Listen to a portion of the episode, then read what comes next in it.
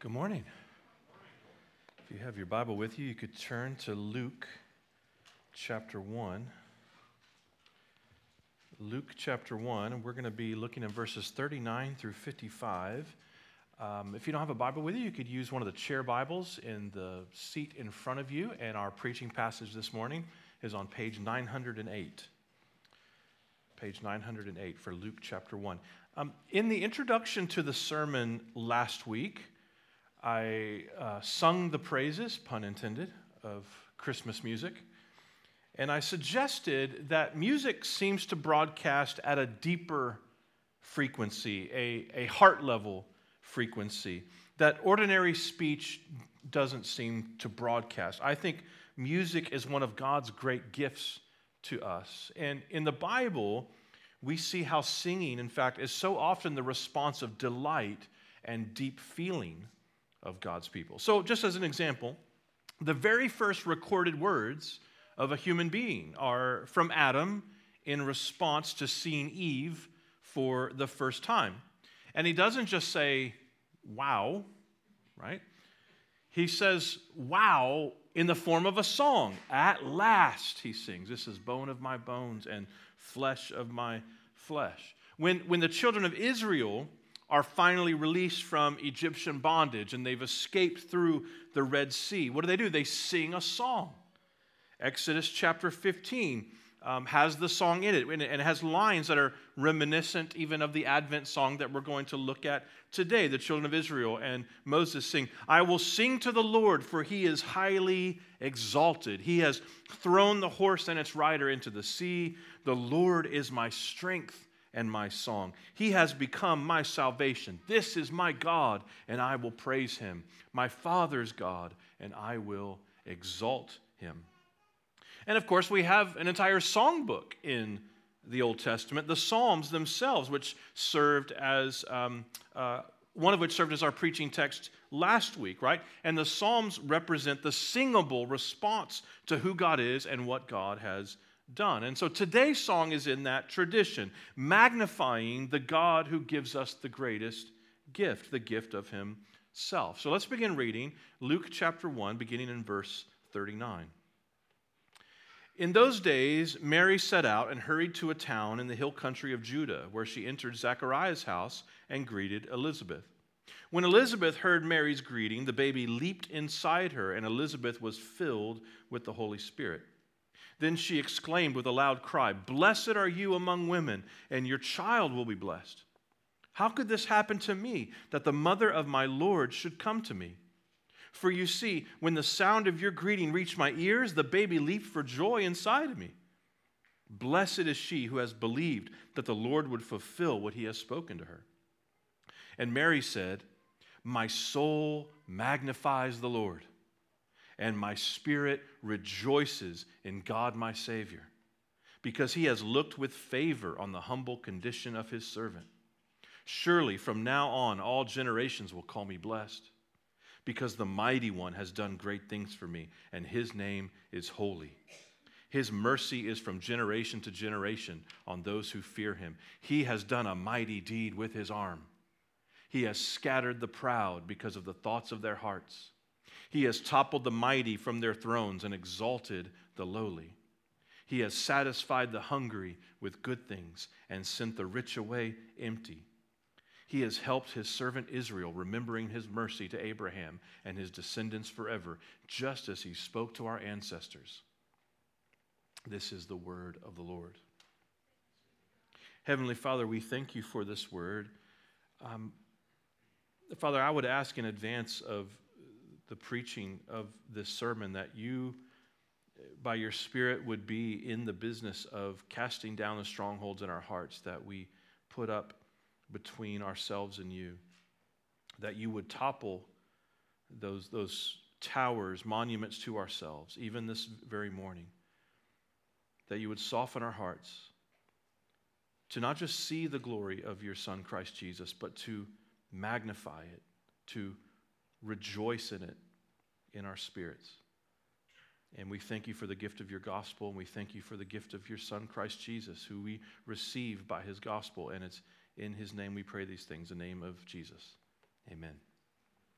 So, as we continue in our series through the songs of Advent, we move today from the Old Testament to the New Testament. In, in, in Luke's gospel, um, we're going to camp out for the next few weeks. Every passage for the remaining um, uh, uh, sermons in our Advent series will be in the gospel of Luke. But last week we looked at the King's Advent song uh, in Psalm 110. Today we're going to look at the Mother's Advent song, the Song of Mary. But first, let's just do a little bit of context. For most of you, if not all of you, this will be somewhat review, but it's good to just kind of see the, the grander storyline so we can situate this song. The, the narrative of Jesus' birth in, in Luke's gospel actually begins with the announcement of John the Baptist's birth, right? The, the story begins with the priest Zechariah, who eventually is going to sing a song of his own, and we're going to take a look at that song next week, um, and his wife Elizabeth who is a very godly woman, and they're visited by the angel named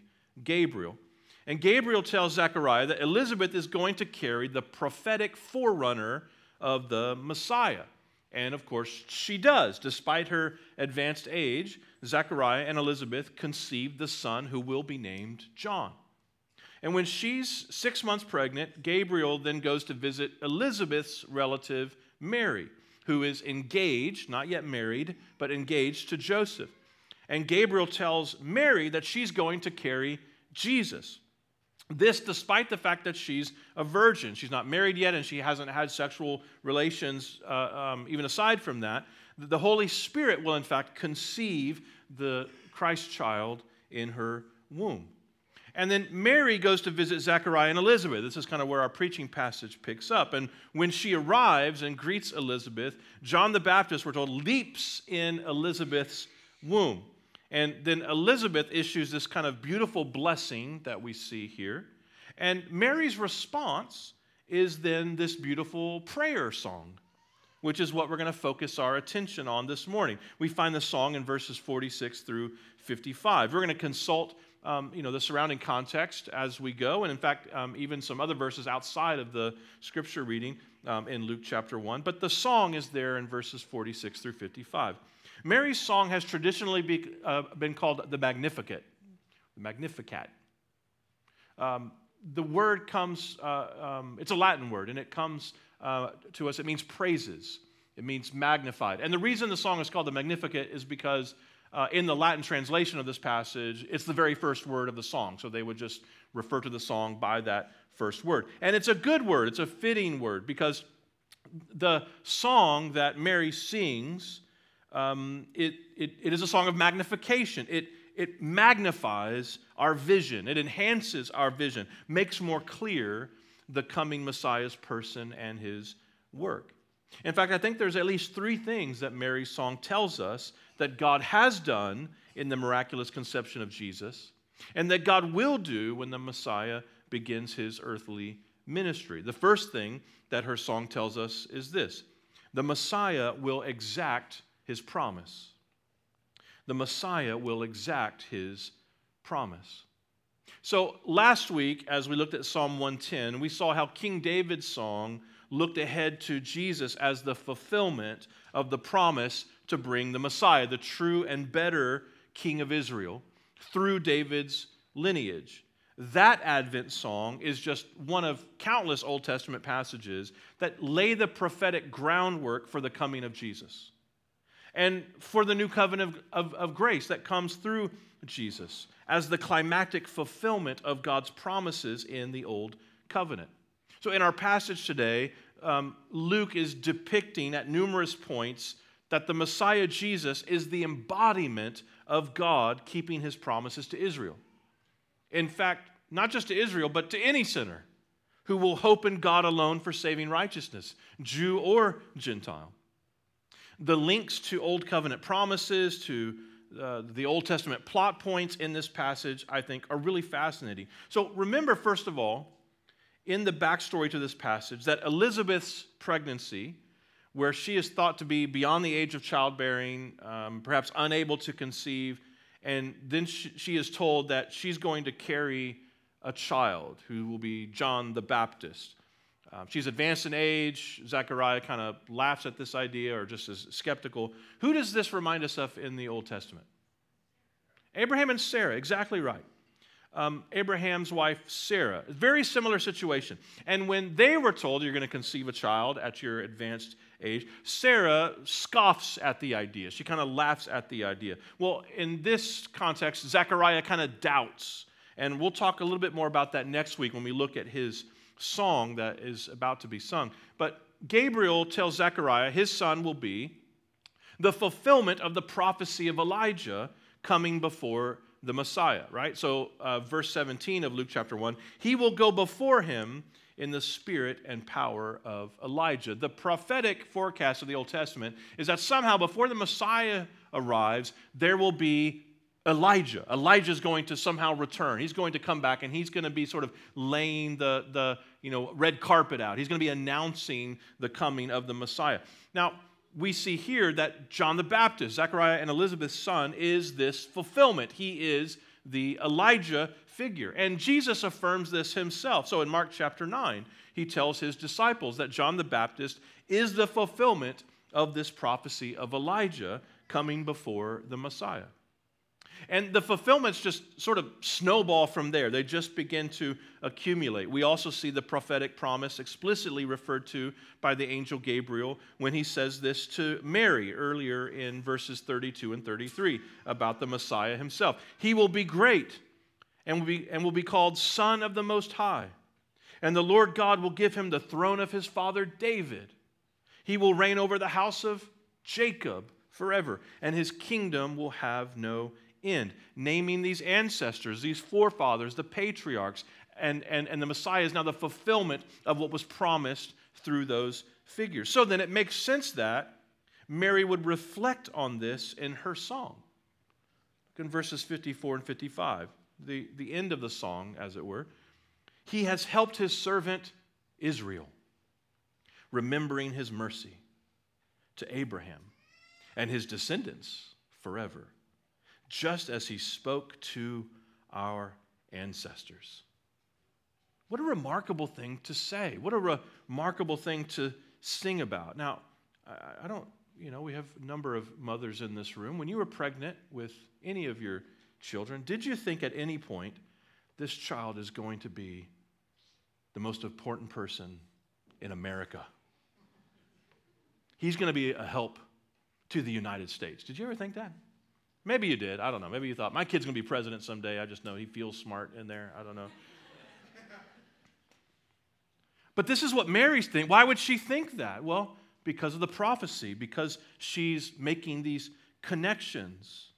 And these couple of verses where she's connecting this fulfillment to the, the uh, um, uh, to Abraham is a direct reference to God's promise to Abraham and his descendants. So, specifically, Genesis chapter 17, the Lord tells Abraham he's going to bless him and multiply his descendants. Right? It's been a long time coming when we finally get here.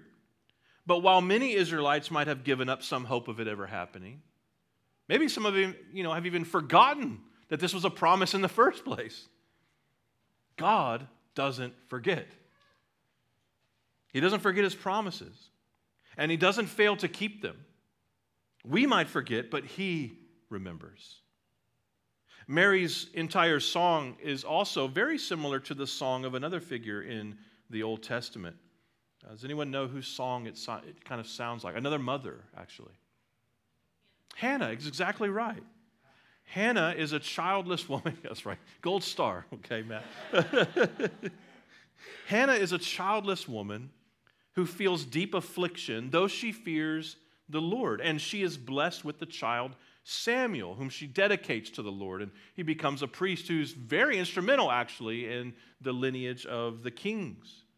She sings a song in 1 Samuel chapter 2, and you don't need to turn there, but it contains a lot of references that Mary seems to be drawing on in her own song here. Her heart magnifies the Lord. She sings about the Lord crushing his enemies. She sings about the Lord exalting the humble. It's almost as if Mary's song is kind of a cover version of Hannah's song. What do these common themes tell us? Well, they're beautiful reminders to us that God keeps his promises. And Christ Jesus himself is proof of that. Every prophecy, every foreshadow, every type, every symbol, every old covenant rite and ritual, every promise, all the longing, all the expectation, all the hope, all the desire, all of it culminates in this moment in the God of the universe appearing at this moment in an unborn child the size of a gummy bear in the womb of a virgin. A tiny exclamation point on the gigantic reality that Jesus is the keeping of all God's promises. So Paul writes in 2 Corinthians chapter 1 verse 20, for every one of God's promises is yes in him. The advent of the Messiah is our biggest reminder that God does not forget. That he will not fumble that he will not fudge on his promises. Every last one is fulfilled in Christ.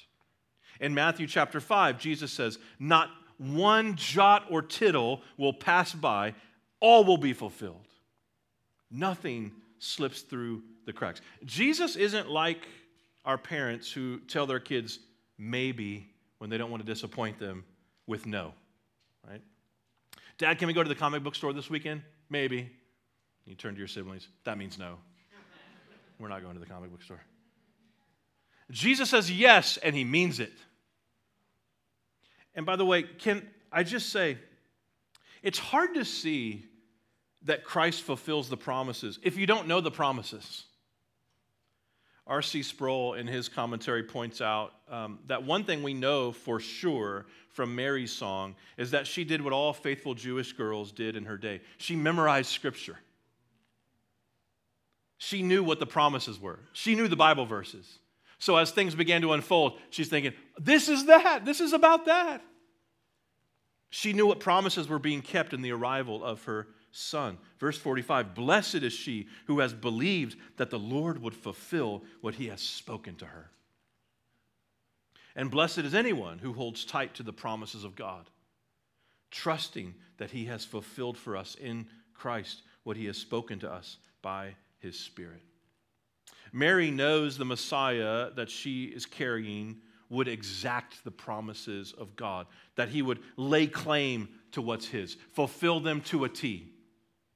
To exact a promise is to lay claim to it, to enact it, to, to execute it. Mary is magnifying the Lord because the life she feels growing inside of her is a constant, squirming reminder that the Messiah will exact his promise. And that reminder also reminded her to, to marvel, to, to worship, to, to bow her head in joyful belief. If you don't believe, be careful. Be careful that you do not become puffed up in your own strength, full of yourself. Mary's song has some lyrics about that too, because while the song tells us the Messiah will exact his promise, the second thing this mother's song tells us is this the Messiah will exile the prideful. The Messiah will exile the prideful. Earlier this year, when we preached through the Sermon on the Mount, one thing that resounds over and over again in the Sermon on the Mount is just how subversive and revolutionary the coming of the Messiah's kingdom is. The Beatitudes, for instance, what opens the Sermon on the Mount.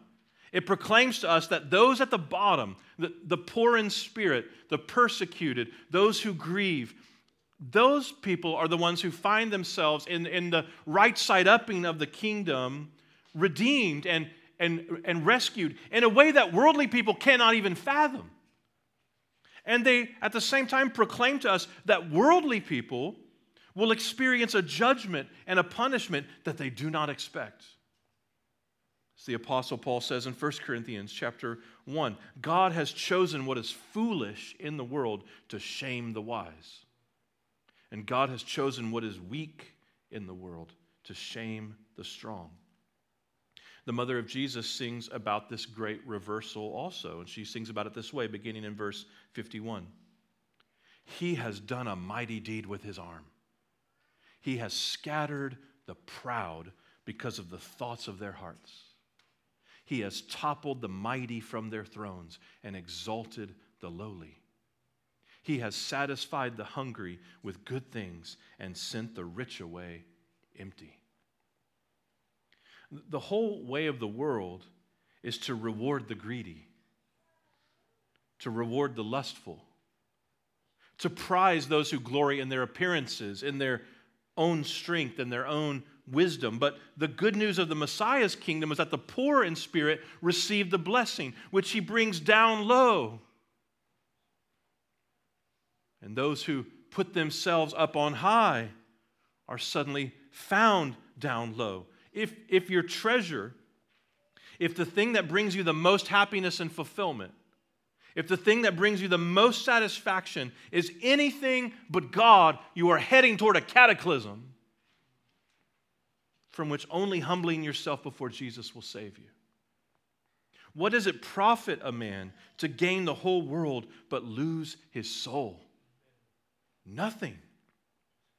If you're rich and full of everything but Christ, you're the poorest and emptiest of all. This past week at Midwestern Seminary's commencement exercises, President Jason Allen told a story about a visit to France in which his hosts treated he and his wife to a beautiful French meal near the Palace of Versailles. And he said he knew the meal was very expensive. They were trying to you know, treat him to the, the exquisite French cooking. And so the meal was very expensive and it was immaculately presented. It looked beautiful and it was served in a beautiful place in a beautiful way. But he says when they were done, the first thing that struck them was that the meal actually wasn't that good. Guess he doesn't have a taste for French cooking. I don't know. Meal actually wasn't that good. But also, it wasn't filling. They left lunch still very hungry. And they walked around all day very hungry. And on the way back to their hotel that evening, they were very hungry, but they encountered the revelatory glow of a Five Guys, a French Five Guys. And it didn't look like much compared to the stylish, expensive French restaurant meal that they had had earlier, but you know what it did? It filled them up. Dr. Allen said he was later thinking about how so many people experience so many riches and beauty in this world, and yet they walk around still constantly hungry. Is that you? Are you filling yourself up on all the stuff the world has to offer? The stuff that our culture says is going to bring you joy and satisfaction, or maybe you just think this is what's going to do it. And it might look good to the eyes, it might even promise to satisfy your hunger. It might even make you feel accomplished or experienced or enlightened, entertained, high, exalted. But somehow you find the more that you consume, the hungrier you actually get. Nothing and no one can satisfy you like Jesus. If you go looking to be satisfied anywhere else, you are only becoming more and more full of yourself. This is the sin that failed mankind in the garden. This is the sin that got Satan cast out of heaven. This is the sin that is the root of every sin. It is, it is pride, and it is damnable. If you pursue as ultimate anything, anything but King Jesus, you will find yourself, in the words that Mary uses here, scattered, toppled, sent away. To enthrone yourself is to find yourself exiled from the joy of Christ. Not just now, but at his second advent. At his second coming, the prideful will be exiled into the eternal condemnation of God's wrath in hell. But if you are hungry for him, verse 52, you will feast forever in the pleasure of his presence among his people because, verse 52, he exalts the lowly. Which leads to the third and final thing that we see in this magnification of the Messiah's work. The Messiah will exalt his people. The Messiah will exalt his people. We begin with Elizabeth's wonder in verse 43. How could this happen to me? That the mother of my Lord should come to me. Not a whiff of jealousy. There is no indication here that she's thinking, well, why couldn't I carry the Messiah? She's just in awe that she gets to be in the presence of this prophecy unfolding. She feels so small in the moment. How could this happen to me? That the mother of my Lord should come see me. And we observe the sheer wonder that God would use the humble, the people who have nothing to offer him, zero, and he would use them to magnify himself. Mary says, verse 46, really, she sings, My soul magnifies the Lord. My spirit rejoices in God, my Savior. Why? Because he has looked with favor on the humble condition of his servant. Surely from now on, all generations will call me blessed. Why? Because Mary is so great? No, because the mighty one has done great things. He has done great things for me. His name is holy, special, set apart, righteous, glorious. For the holiness of his name, he uses the unexpected, the, the unceremonious, the, even the unfortunate to carry out his purposes. And God's plan, in fact, is to exalt his people through the exaltation of Christ. But we have to understand that the way up is actually down just as Christ showed us in his cross and burial. There's another song that comes a little later we find that's reminiscent of this, very similar to the themes here. It's a hymn of the early church. It's actually found in Philippians chapter 2. Uh, Pastor Paul read a portion of it during the worship service earlier. And it's, it's a song, actually. I don't know if you know this, but the, the passage is a, an early hymn of the church in Philippians 2. Adopt the same attitude as that of Christ Jesus, who, and I don't know the melody, so I'm not going to sing it to you, but I'll just read it, read the lyrics. Who, existing in the form of God, did not consider equality with God something to be exploited. Instead, he emptied himself by assuming the form of a servant, taking on the likeness of humanity. And when he had come as a man, he humbled himself by becoming obedient to the point of death, even to death on a cross. For this reason, God highly exalted him and gave him the name that is above every name, so that at the name of Jesus, every knee will bow in heaven and on earth and under the earth, and every tongue will confess that Jesus Christ is Lord to the glory of God the Father. Kind of catchy. Everyone will bow, it says. Everyone will confess. Everyone will be humbled. Here's the question because it doesn't just say some will do this, and it doesn't even just say some who love God will do this, it says everyone will do this.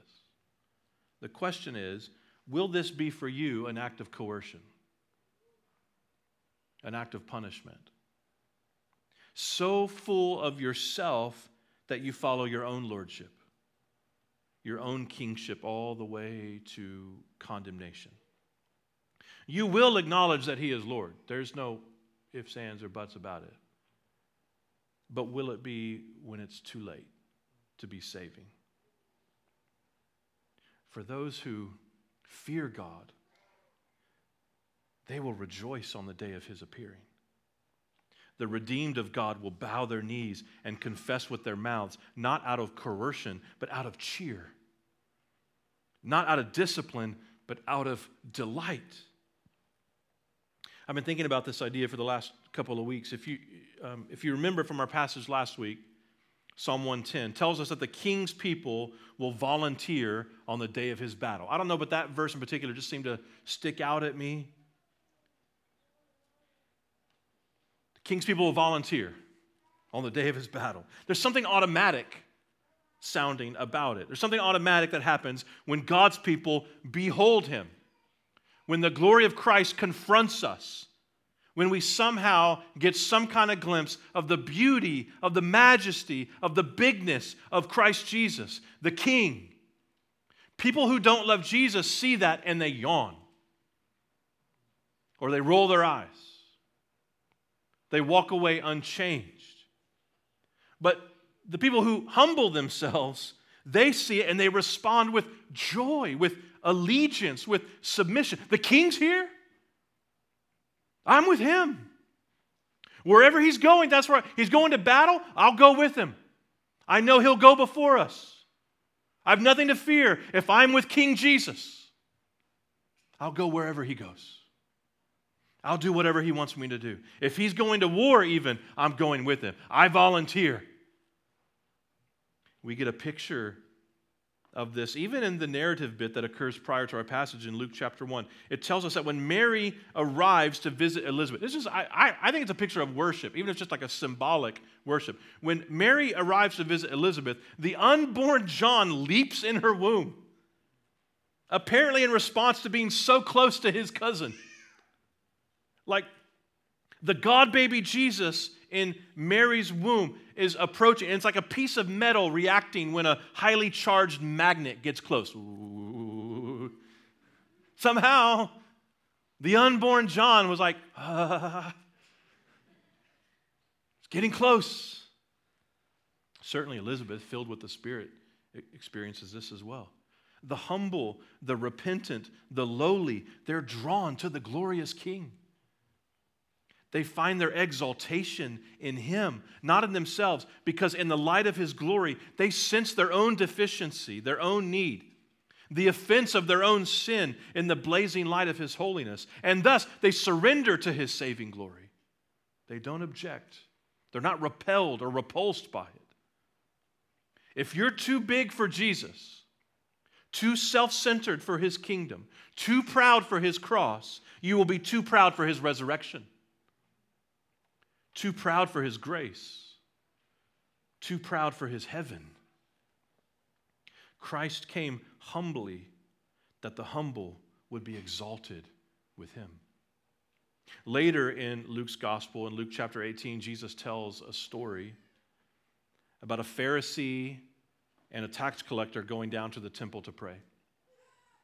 And the Pharisee is a person who's just very full of himself certainly hyper religious. We might would think like a religious Pharisee, very judgmental. But we can just think of anyone who's just very proud. And the Pharisee walks in and he says, I thank you, God, I'm not like him. Think of whoever the him is for you. Maybe it's not a dirty, filthy tax collector. Maybe it's just somebody you think you're better than, somebody you look down your nose at, someone you despise or resent and use as the measuring stick. I know I'm better than them. And this is what the Pharisee does. Thank you, God, I'm not like him. I'm so super spiritual. I read my Bible every day. I give a lot of money to the church and to charity. Sunday comes, I go to both services. That's how spiritual I am. The tax collector, though, he, he doesn't have I mean, he, he can barely get the words out. He doesn't have anything formal, he doesn't have the magic formula. Just from his guts, have mercy on me. I'm a sinner. Jesus says, which one of them goes home justified? Not the guy so full of his own religious presumption, but the filthy sinner who just said, I, I need you. I'm so hungry and nothing's filling me up. It's got to be you, God. And Jesus finishes the story by saying, Everyone who exalts himself will be humbled, but the one who humbles himself will be exalted. Elizabeth is, is humble and she's filled with the Spirit. Mary is humble and she's filled with God in the flesh. Later, Elizabeth's son, John the Baptist, he fulfills his prophetic destiny. He begins announcing the beginning of his cousin's ministry. Not a whiff of jealousy. He doesn't have to think, like, why not me? People are flocking to me too. He's got this kind of weird, funky, radical thing going, right? He's eating bugs, and I mean, people are like, that's weird. I'll come watch that, you know? And then Jesus shows up and he, there's, there's no envy. He, Behold the Lamb of God who takes away the sin of the world. And despite his important ministry, which has become a magnet in and of itself for people who are interested in the coming of God's kingdom. John continues to humble himself before the Lord. He says things like, The one who's coming after me, I'm not even fit to untie his sandals. And he must increase, I must decrease. And what does Jesus do with this humility? He doesn't dismiss it or ignore it or despise it, he exalts it. Jesus later says to his disciples, Of anyone born of woman, there's none greater than John the Baptist. Wow. But then he adds, But the least in the kingdom is greater than him. The Messiah will exalt his people. As Mary sings in verse 50, his mercy is from generation to generation on those who fear him. Those who reject King Jesus will be exiled from the coming paradise, the new heavens and the new earth that arrive at the consummation of the kingdom in his second advent. But those who cherish the first advent, those whose blessed hope is the second advent, his mercy has secured their place in his everlasting peace. The Roman Catholics commit a, a flurry of heretical mistakes with passages like this. They see the blessedness of Mary, the exaltation of her, but not as Christ's grace working through her humility, but somehow even exalting her as a source of grace in and of herself. So they come up with things like the perpetual virginity of Mary. Uh, which means that even after the birth of Christ, even after marriage to Joseph, she remained a virgin the rest of her life. But even the scriptures speak of Jesus having siblings, so we know that, that Mary had more children with, um, with Joseph afterwards. They come up with ideas like um, the Immaculate Conception, which um, the, the common misunderstanding is that the Immaculate Conception speaks of the virgin birth, but it doesn't. It, the Immaculate Conception is the idea that Mary herself was born of a virgin. Because to be a virgin, to be holy enough to carry the Christ child, she would also need to be born of a virgin. What I don't understand, and I'm sure that there's a whole system of theological speculation that outlines this, but I don't understand why Mary's grandmother wouldn't also have to be a virgin and it wouldn't have to just keep like, I don't know, like turtles all the way down, virgins all the way down. I don't like, like but they don't think that. I, I don't understand that. But perhaps most blasphemous is they very often position Mary as some kind of co redeemer with Jesus. But this doesn't just dishonor Christ, it certainly dishonors Christ, but it doesn't just dishonor Christ, it dishonors Mary. In his commentary, John Calvin says, Nothing could be more disrespectful to her than to rob the Son of God of what is his own, to clothe her with sacrilegious plunder. And he later says, Calvin says, those praises of Mary are absurd and spurious, which do not altogether exalt the power and free grace of God. We even see somewhat of a picture of this in Luke's gospel. In Luke chapter 11, there's a woman in the crowd who cries out, Blessed is the womb that bore you and the one that nursed you. Which would be the prime place for Jesus to somehow affirm like some kind of veneration of Mary, of his mother. Jesus loved his mother very much. But Jesus replies and says, Rather, which is really interesting, rather, blessed are those who hear the word of God and keep it. In other words, Mary is special. Uh, there's no denying that. And this passage teaches us that. Mary is special. But so is any person humble enough to submit to the word of the gospel the kind of exaltation that Mary receives is the same kind that you and I can receive. Not because we're special any more than Mary's special, but because Jesus is special. So, is Mary blessed and highly favored among women? Yes, I, I, without question.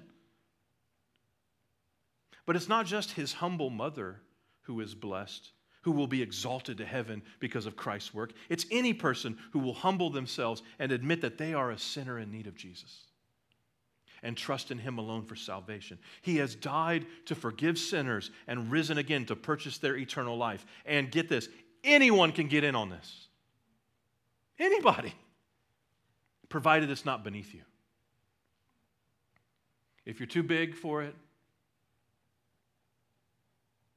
you can't have it.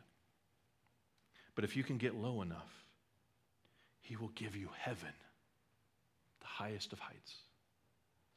And you might say, look, I'm not a theologian, I'm not churchy, not a religious person, I'm not even terribly spiritual. You may say, I'm not just a sinner, I, am a terrible sinner. Let me tell you, that's the whole point. That's the whole point. In fact, there's no other kind of sinner than a terrible one. The minute you begin to think, well, I'm a sinner, but you know, eh, you're in trouble. God has sent his son to save terrible sinners. Verse 48 He looks with favor on the humble condition. Why? The Messiah chooses to exalt the humble specifically to prove that all the mercy, all the might, all the grace, all the glory is His. So, the wonder of Advent, the, the wonder of Christmas, is that God would look upon poor parents like Joseph and Mary who have nothing to offer. They have no social currency, they have no cultural clout, they have nothing to commend them. They're two sinners who simply fear God. And they trust in Him. And then He takes them and He exalts them by bringing about the exaltation of His Son through them. And the Messiah doesn't come with fanfare, He comes in a manger. And He doesn't come with majestic stallions, but He comes lowly on a donkey. And they're not waving swords at this military conquest, they're waving palm branches. And he doesn't come to conquer through violence, but by loving and serving and feeding and healing. And he doesn't come to overthrow the powers and principalities through the bloodshed of his enemies, but through the bloodshed of himself. And so, those who get low enough, who will get low enough so as to be buried with him, they'll be raised with him. Even, as Paul says, seated with him in the heavenly places. You talk about exaltation. He will lift up all who come in humble repentance to him. He will receive them and he will never cast them away. You come to Christ with your pockets outturned, your stomach growling. Say, I have nothing to offer you. I don't even know why you would want me, but I'm trusting that you do. And he will bring you into his arms forever. The prideful try to claim the glory and they'll be cast out. At the great day of judgment, they will be exiled forever. But those who humble themselves today, admit they need a Savior, surrender to Him, and believe in the gospel, they will be at the end of days exalted. And Christ will get all the glory. Verse 49 because the mighty one has done great things for us, His name is holy. Let's pray. Heavenly Father, I, I, I know that it is not a well turned phrase or a passionate pleading that turns a heart from stone to flesh. It is your Holy Spirit working through the power of the good news. And so I pray for any precious soul in this room who does not know your Son, Christ Jesus. That whatever is distracting, whatever that I might have said that serves as an obstacle or a lack of clarity, that you would just brush that away and give each of us a vision of the cross of your Son, where he died to forgive sinners, and a vision of the empty tomb, where he rose to give us eternal life. What a gift the good news is. Help us to see it as good, that we might be changed forever. For anyone lost in this room, find them this very second. For every found person in this room, strengthen them by your grace, that we would all become more and more like your Son, Jesus, because he is the most glorious person who ever lived. We pray these things in his name. Amen.